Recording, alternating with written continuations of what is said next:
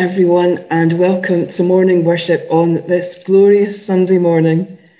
And as always, a special welcome to family and friends joining us from all across the country and around the world. As you know, uh, our own Minister Katrina is on leave, uh, so we're really delighted that one of our own members, the Reverend Dr. Ian Birch, is leading our worship this morning. Thank you again, Ian, at what I know uh, has been the end of a very uh, long week and busy week for you, so thank you. Uh, as well as Ian, we'll also hear the voices of Holly, Talash, and Ken. And of course, we'll hear music from Paul and the choir. In a moment or two, Benjamin and Bardia and their family will be lighting our candle, and we're invited to light a candle of our own if we'd like to do that. Then at 7 pm, our joint evening service will be led by the Reverend Dr. Carolyn Kelly, chaplain to the University of Glasgow. Carolyn's coming to the end of her first year in post and a very strange year it must have been for her coming to Glasgow, not knowing Glasgow at all, and finding herself uh, really with very little access to students directly. So we're looking forward to what Carolyn has to tell us this evening at 7 pm. Then next Sunday morning, our worship will be read, led by the Reverend Emma Walsh, who's joining us from Australia, I hope. And in the evening, Helen Stimpson will lead our evening worship.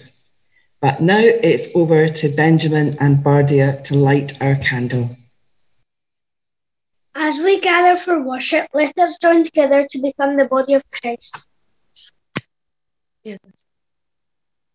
Christ is the light that lights our way. May we glimpse Christ light this day. Well, good morning, everybody. Uh, and it is a real privilege this morning to, to lead our worship. Let me begin with some words um, taken from the Old Testament as our, as our call to worship uh, on what is Trinity Sunday. And uh, there's, there's a beautiful text in the book of Isaiah which speaks about Isaiah's vision of God in the temple, which may inspire us as we as we gather together this morning. In the year that King Uzziah died, I saw the Lord. He was sitting on his throne, high and exalted, and his robe filled the whole temple. Around him, flaming creatures were standing, each of which had six wings. Each creature covered its face with two wings and its body with two, and used the other two for flying. They were calling out to each other, Holy, holy, holy. The Lord Almighty is holy. His glory fills the world. The sound of their voices made the foundation of the temple shake, and the temple itself became filled with smoke. I said, There is no hope for me. I am doomed because every word that passes my lips is sinful and I live among a people whose every word is sinful. And yet, with my own eyes, I have seen the King, the Lord Almighty. Then one of the creatures flew down to me, carrying a burning coal that he had taken from the altar with a pair of tongues. He touched my lips with the burning coal and said, This has touched your lips, and now your guilt is gone, and your sins are forgiven. Then I heard the Lord say, whom shall I send? Who will be our messenger? And I answered, I will go. Send me. And isn't it a, an inspiring thought that the God who fills the temple is the same God who fills our lives with his spirit, and the God who unites us in faith and hope and love as we gather this morning uh, to worship him.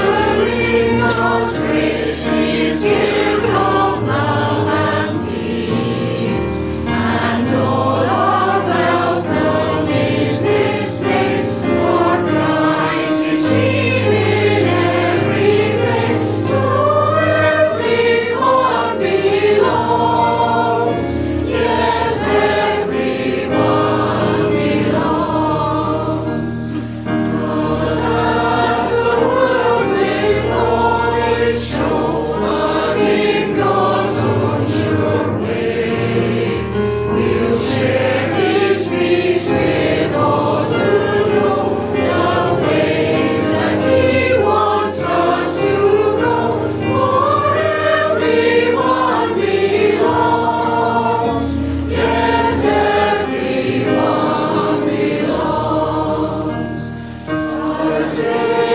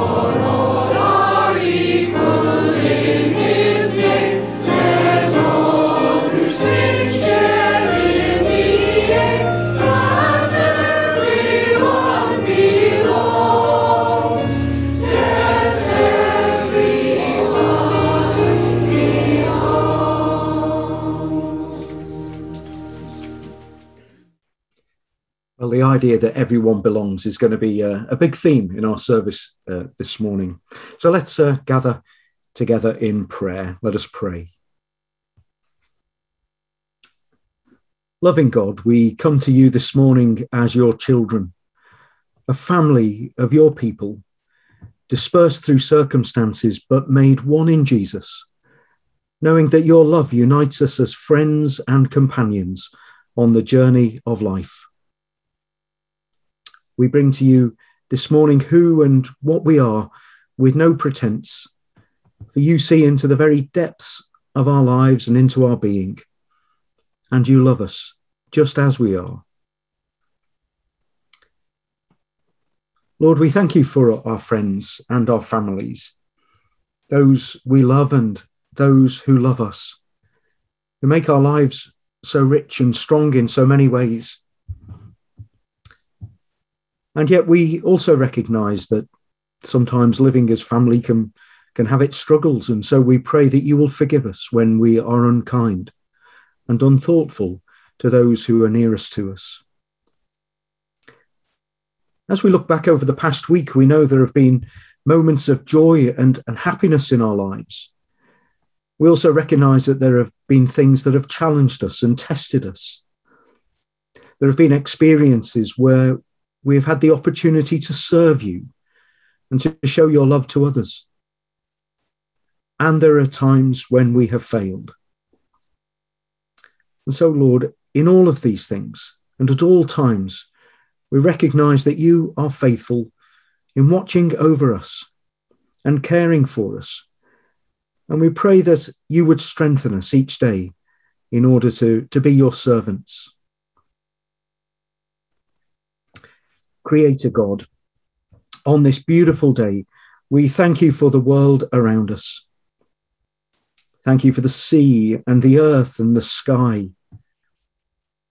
Each level of this world teeming with life and energy and beauty and order. Because it so often inspires us and causes us to be in awe of the God who makes and sustains all things. And so again, we are sorry for the way in which we also spoil and damage the earth and forget that it is a gift entrusted to us. Help us to live as good stewards of your world in harmony with your wisdom and your kingdom purposes. Triune, triune God, we know that you came to us in Jesus, and that he reveals to us the heart of the Father and breathes into us the life of the Spirit. Help us to see more clearly what it means to follow Jesus, to see others through his eyes, and to share his compassion for those who are in need, to be indignant with an injustice, and to be agents of his good news wherever we go with whoever we meet. Strengthen us by your Spirit to follow in his steps. Lord God, you so loved the world that you gave yourself in Jesus, so that all people, in all places, in all circumstances, might have the fullness of life that you intended. Help us to be a part of sharing that life and so fill us with your light and your love. For we pray these things through Jesus Christ, our Lord and our Saviour. Amen. We join together in the prayer that Jesus taught us. Our Father, who art in heaven, hallowed be thy name. Thy kingdom come, thy will be done on earth as it is in heaven. Give us this day our daily bread, and forgive us our trespasses, as we forgive those who trespass against us. And lead us not into temptation, but deliver us from evil. For thine is the kingdom, the power, and the glory, for ever and ever. Amen.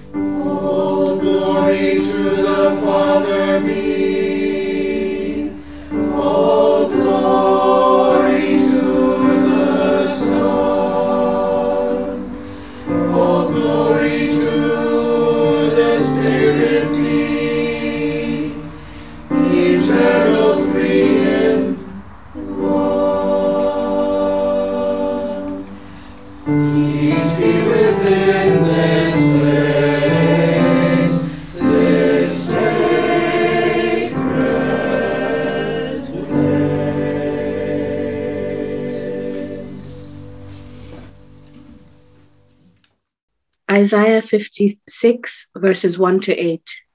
Thus says the Lord Maintain justice and do what is right, for soon my salvation will come and my deliverance be revealed. Happy is the mortal who does this, the one who holds it fast, who keeps the Sabbath, not profaning it, and refrains from doing any evil. Do not let the foreigner join to the Lord say, The Lord will surely separate me from this from his people and do not let the eunuch say, I am just a dry tree. For thus says the Lord to the eunuchs who keep my Sabbath, who choose the things that please me and hold fast my covenant, I will give in my house and within my walls a monument and a name, better than sons and daughters. I will give them an everlasting name that shall not be cut off. And the foreigners who join themselves to the Lord to minister to him, to love the name of the Lord, and to be his servants, all who keep the Sabbath and do not profane it and hold fast my covenant. These I will bring to my holy mountain and make them joyful in my house of prayer. Their burnt offerings and their sacrifices will be accepted on my altar, for my house shall be called a house of prayer for all peoples. Thus says the Lord God, who gathers the outcasts of Israel. I will gather others to them besides those already gathered.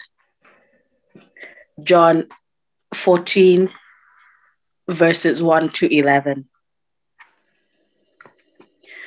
Do not let your hearts be troubled. Believe in God, believe also in me. In my Father's house there are many dwelling places. If it were not so, would I have told you that I go to prepare a place for you? And if I go and prepare a place for you, I will come again and will take you to myself, so that where I am, there you may be also. And you know the way to the place where I'm going. Thomas said to him, Lord, we do not know where you're going. How can we know the way? Jesus said to him, I am the way and the truth and the life. No one comes to the Father except through me. If you know me, you will know my Father also. From, from now on, you do know him and have seen him. Philip said to him, Lord, show us the Father and we will be satisfied. Jesus said to him, have I been with you all this time, Philip, and still you do not know me? Whoever has seen me has seen the Father. How can you say, Show us the Father? Do you not believe that I am in the Father and the Father is in me? The words that I say to you, I do not speak on my own, but the Father who dwells in me does his work.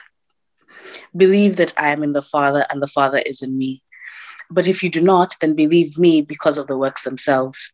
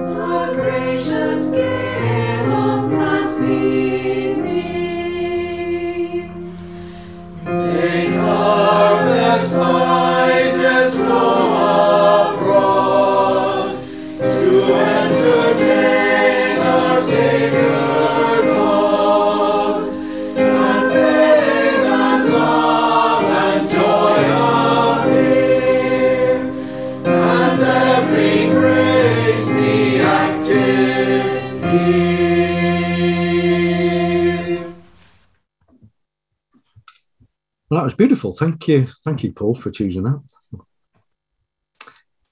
Well, some of some of you know that um, Elizabeth and I moved just before Christmas last year uh, to Howwood or Howood. Uh, I'm I'm learning from the locals just to, to get the right pronunciation. I, I think it's it's sort of uh, this this Howood. Uh, I haven't quite mastered the uh, the pronunciation yet, but I'm working on it.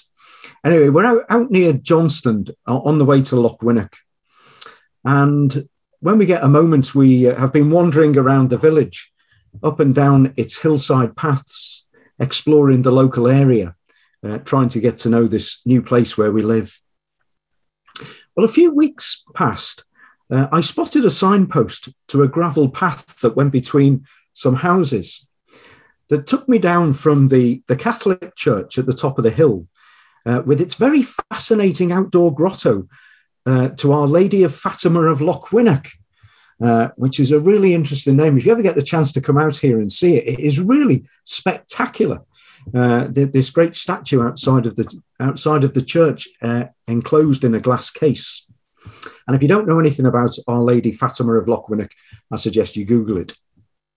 Anyway, I was up near the Catholic church at the top of the hill and saw this uh, little pathway down through the houses, and uh, and wanting to explore something new, took this road. So, cutting through, I passed by this large bungalow with a nameplate screwed to, to the wall at the end of the drive. That immediately grabbed my attention because there is this great plaque which has in bold letters, the Father's House. Well, to somebody who spent a, a few years uh, teaching at a theological college, you know that that was um, just jumping out at me in like red lights uh, the father's house and thought, wow, I wonder who lives there, why they chose that name that sounds so biblical. And so since then, I, have been wandering up and, and down past this house quite regularly in order to see this nameplate and also to watch the progress of the extensive works that they're having done to their garden. But most of all, it reminds me of John chapter 14, verse 2, which um, Talash read for us a little earlier. Because this, without exaggeration and a word of a lie, because I'm not allowed uh, to do lies in the job that I do, uh, but without a word of a lie, this is a text that has truly fascinated me for many, many years. In my father's house are many rooms. I have read these words on so many occasions at funerals, and they speak words of comfort and hope that we have in Jesus to people in times of loss and sadness. And I don't want to dim- diminish that in any way this morning as I just reflect on this phrase. But the honest truth is, and I've just got to level with you on this, the honest truth is that I've never been sure that these words mean what we think they mean. And I'm not sure they're all about death and going to heaven. I've sensed that they have a deeper and uh, a broader significance than the way that we take them so often. Now, I grew up in, in a church uh, as a child that only ever read the authorized version. So we're going back many years, of course. But that was their style. We only read the authorized version. And of course, the translation of John 14, 2 in the authorized version is In my father's house are many mansions, and I go there to prepare a place for you. And that's a really appealing idea, isn't it?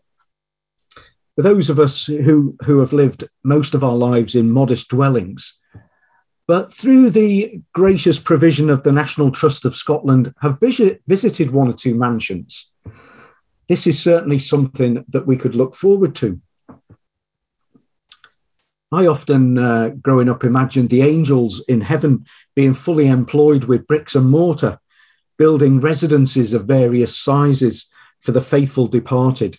appropriate to their good works on earth.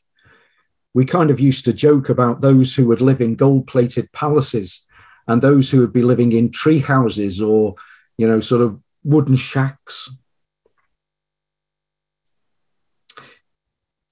It was an interpretation of Jesus's words, of course, that worked well amongst the aspirational middle classes of Cheshire, where I grew up.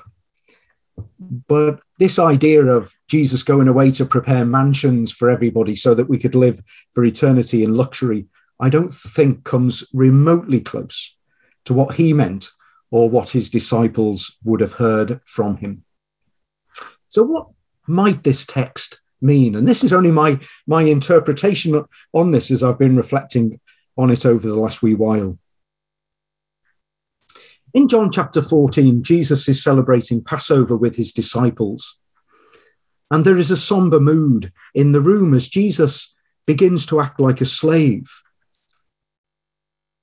He shocks them by washing their feet and serving the food.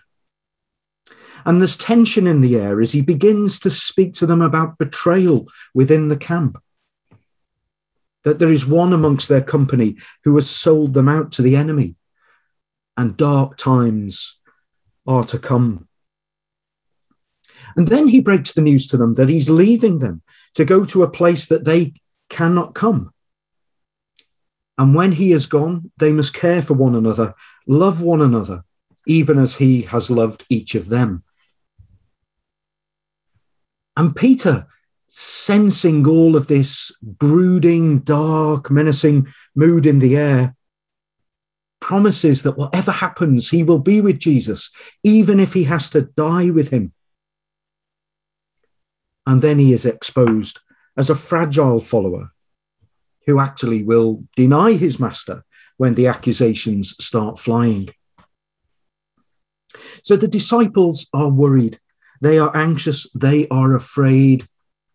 They don't know what is going to happen to them. And here Jesus speaks to reassure them do not let your hearts be troubled. Do not be afraid.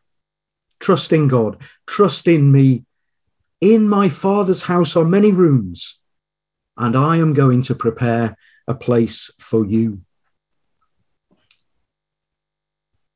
Now, some of us uh, at the, the Scottish Baptist College are involved in a reading group, uh, which is international and has people from all over the world engaged in this, and we're all reading the same book.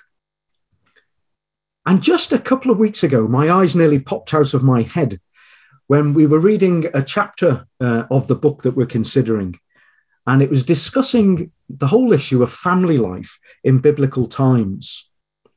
And this is what I discovered. In Jewish society, in the times of Jesus, the strongest social unit that gave people a sense of belonging and gave people a sense of identity was and still is for Jewish people today the family. It was not the local community where they lived. They weren't defined by their village or their region, whether they grew up in Galilee or Judea or Samaria. They weren't defined absolutely in national terms whether they were Jew or whether they were Gentile. Their strongest sense of identity and of belonging and where they fitted in was through their family connections. And because family identity was always defined for Jewish people through the male line of connection, the family was described. And here's a wee bit of Hebrew for you all this morning. I'm not an expert, but I can read the odd word or two. The family was described as the Bet Arb. And the Bet Arb is nothing other than the father's house. And of course, this grabbed my attention as I was reading about family life in, in ancient Jewish times and thinking about the strongest sense of connection that anybody had to anybody else was through this idea of the Father's house, belonging to the Father's house. And so I wanted to know more about this. In the times and in the world of Jesus, the Bet Arb, the Father's house, didn't describe the family as we think about it as a, as a kind of a nuclear family, which is mum and dad and 2.4 kids uh, who never seem to grow out of their need of their mum and dad and uh, the bank of mum and dad. Uh, anyway, that's another story that I won't go into this morning.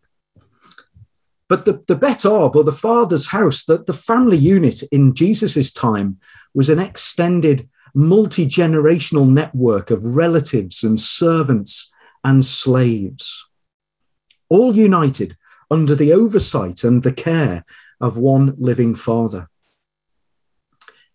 The Bet Arb, or the father's house, it, it, what it referred to was the head of the house, plus the wife, the sons and their wives, and their children, the grandchildren, plus their wives and their children, and also unmarried daughters. Married daughters went off to live with their husband's family.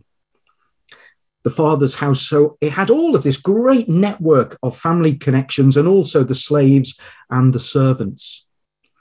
So if you didn't like or didn't get on with your relatives, this would be a complete and total nightmare. I can only, I can't even imagine what Prince Harry would have made of all of this situation. But there we are. So the father's house describes this, this huge network of people who, who all lived uh, in close relationship with one another. But the Bet Arb, the father's house, could also refer to the property that, um, that, that housed all of these people which included the main house plus additional rooms, which were built on as the family grew and expanded, or the family became more prosperous and had more slaves and servants. They would build on uh, new rooms and extensions.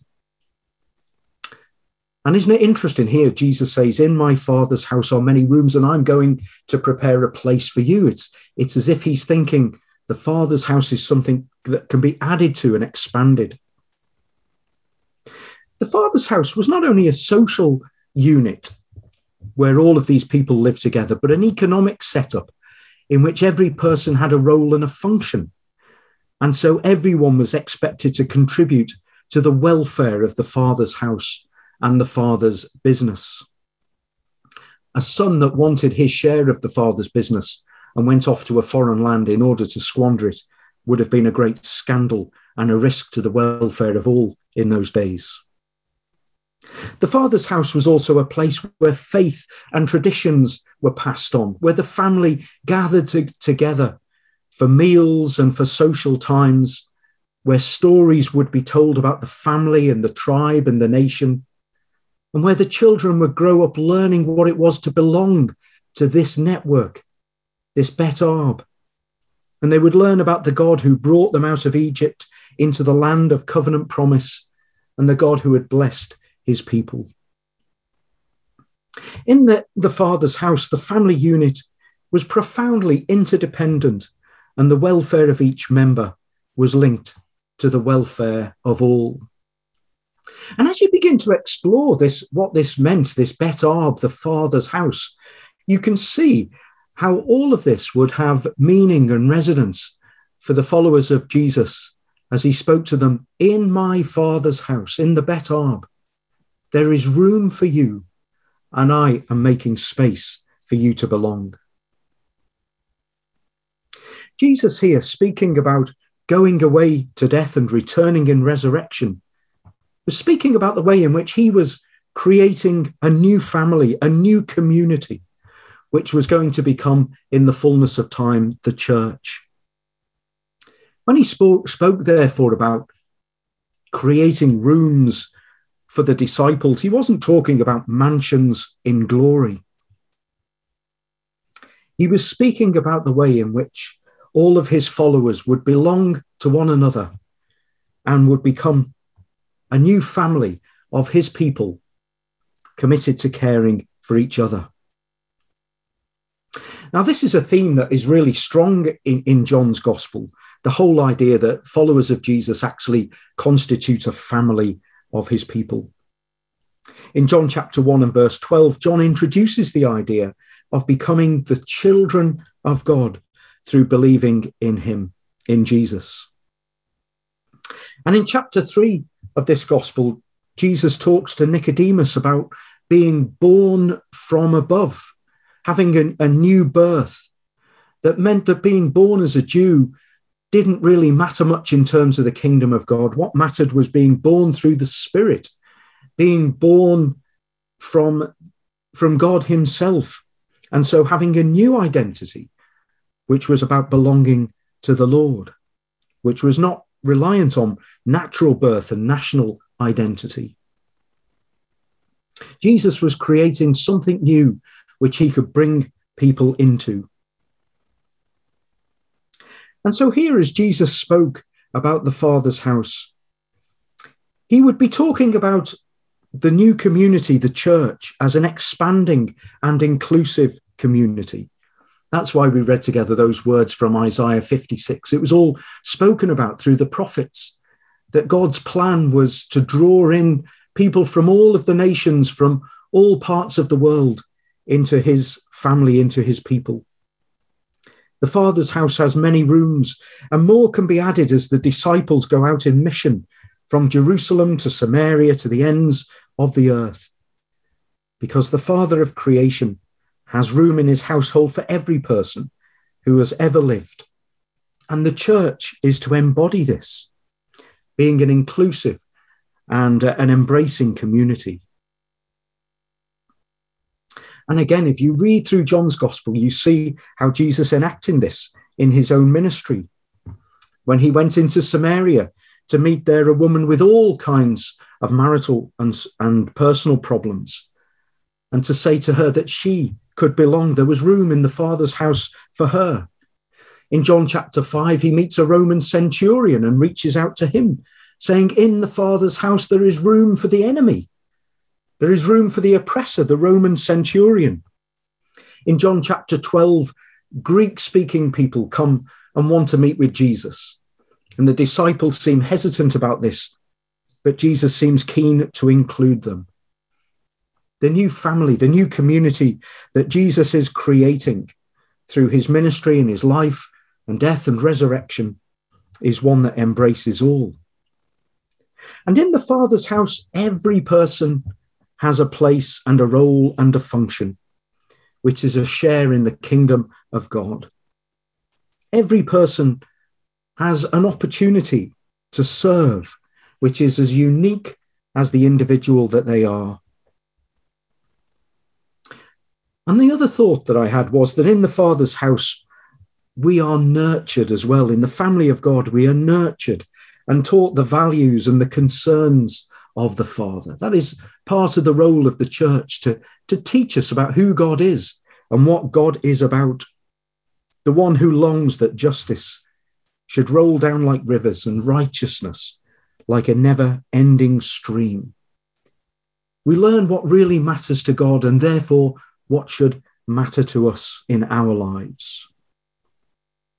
And children as well. Children are precious in this family as they are precious in the life of the church and are to be valued as equals as they take their part in the new community that God creates.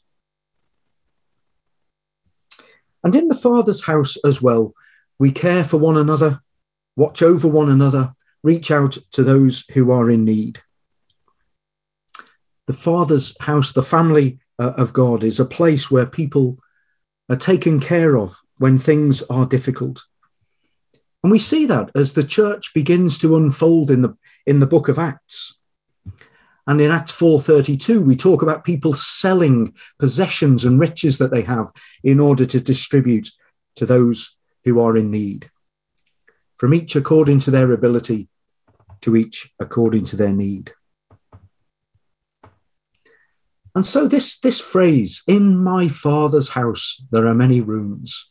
It's a fascinating idea, isn't it? It's a fascinating word. And it's an incredible vision that Jesus puts before us of what the church, the family of God, can be. Never mind that he might be speaking about a heavenly home. There is so much that Jesus wants us, wants us to be about and to do here on earth. Believing in Jesus is not just a ticket to heaven and to some future riches and glory. it's a new identity with a new network of relationships, of people who are to love one another, care for one another, watch over each other. Isn't this a wonderful spiritual reality that we can be a member of God's household and extend that love and that care to others? And so I pray that um, today and on into the future, that God may help us to grasp this reality of what it means to belong to Jesus and to be a part of his household with ever deepening insight and ever deepening strength to live this out with one another in his church. Thank you for listening.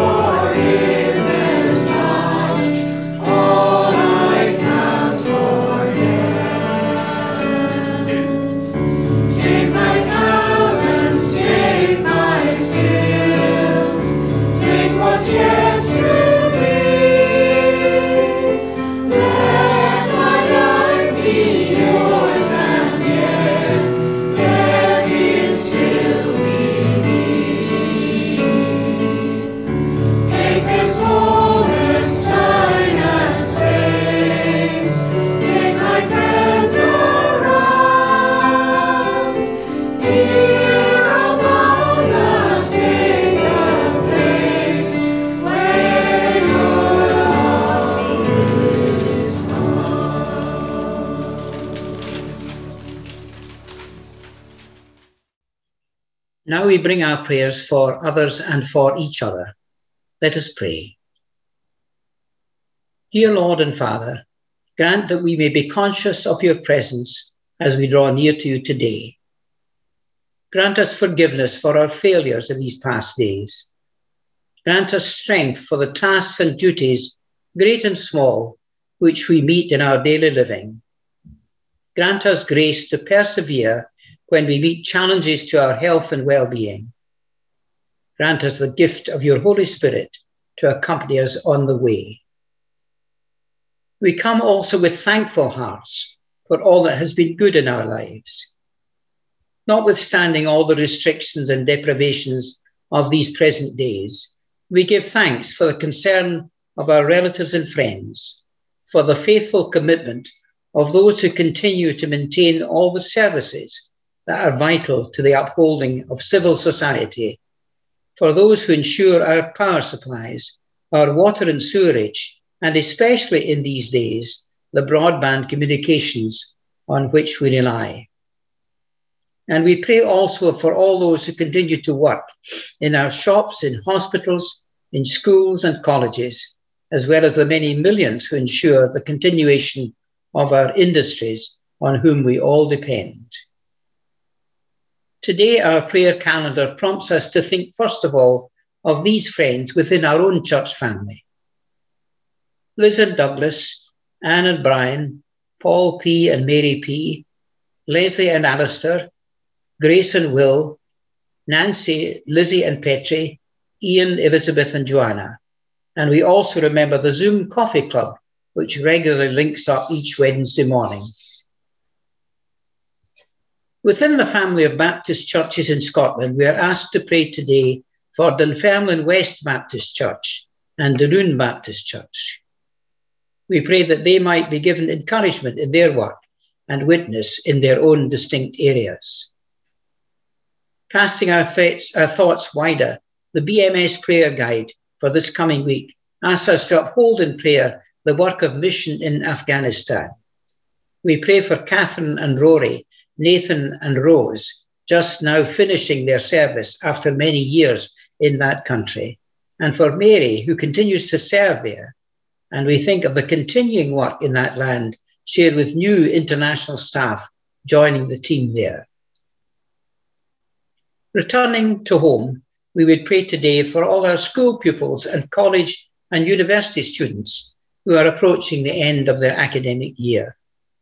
A year perhaps like no previous year, when there's been huge disruption and realignment in the manner in which their education and training has been delivered, as well as much complexity and confusion over their exams and assessment.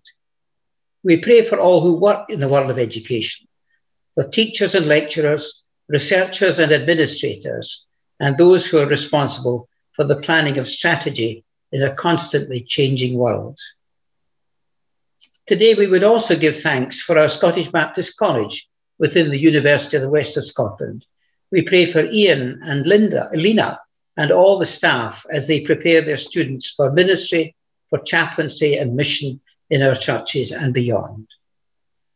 Finally, today, we would bring our own private prayers to you in this time of worship. You know each one of us altogether. You know our hearts, our fears, our doubts, our faltering grasp on the faith. Draw near to each one of us as we pray today and fill our lives with awareness of your blessing, your comfort, and your peace.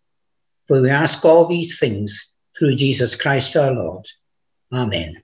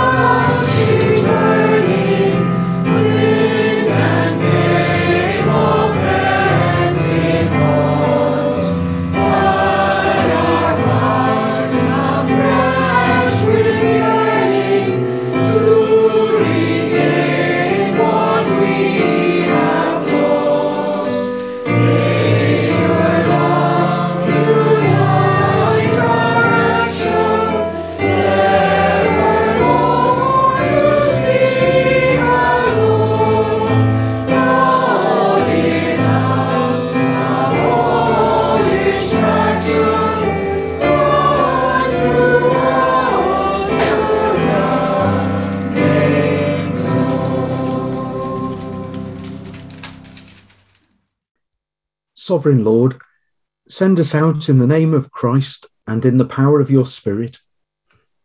We have worshipped, now help us to serve.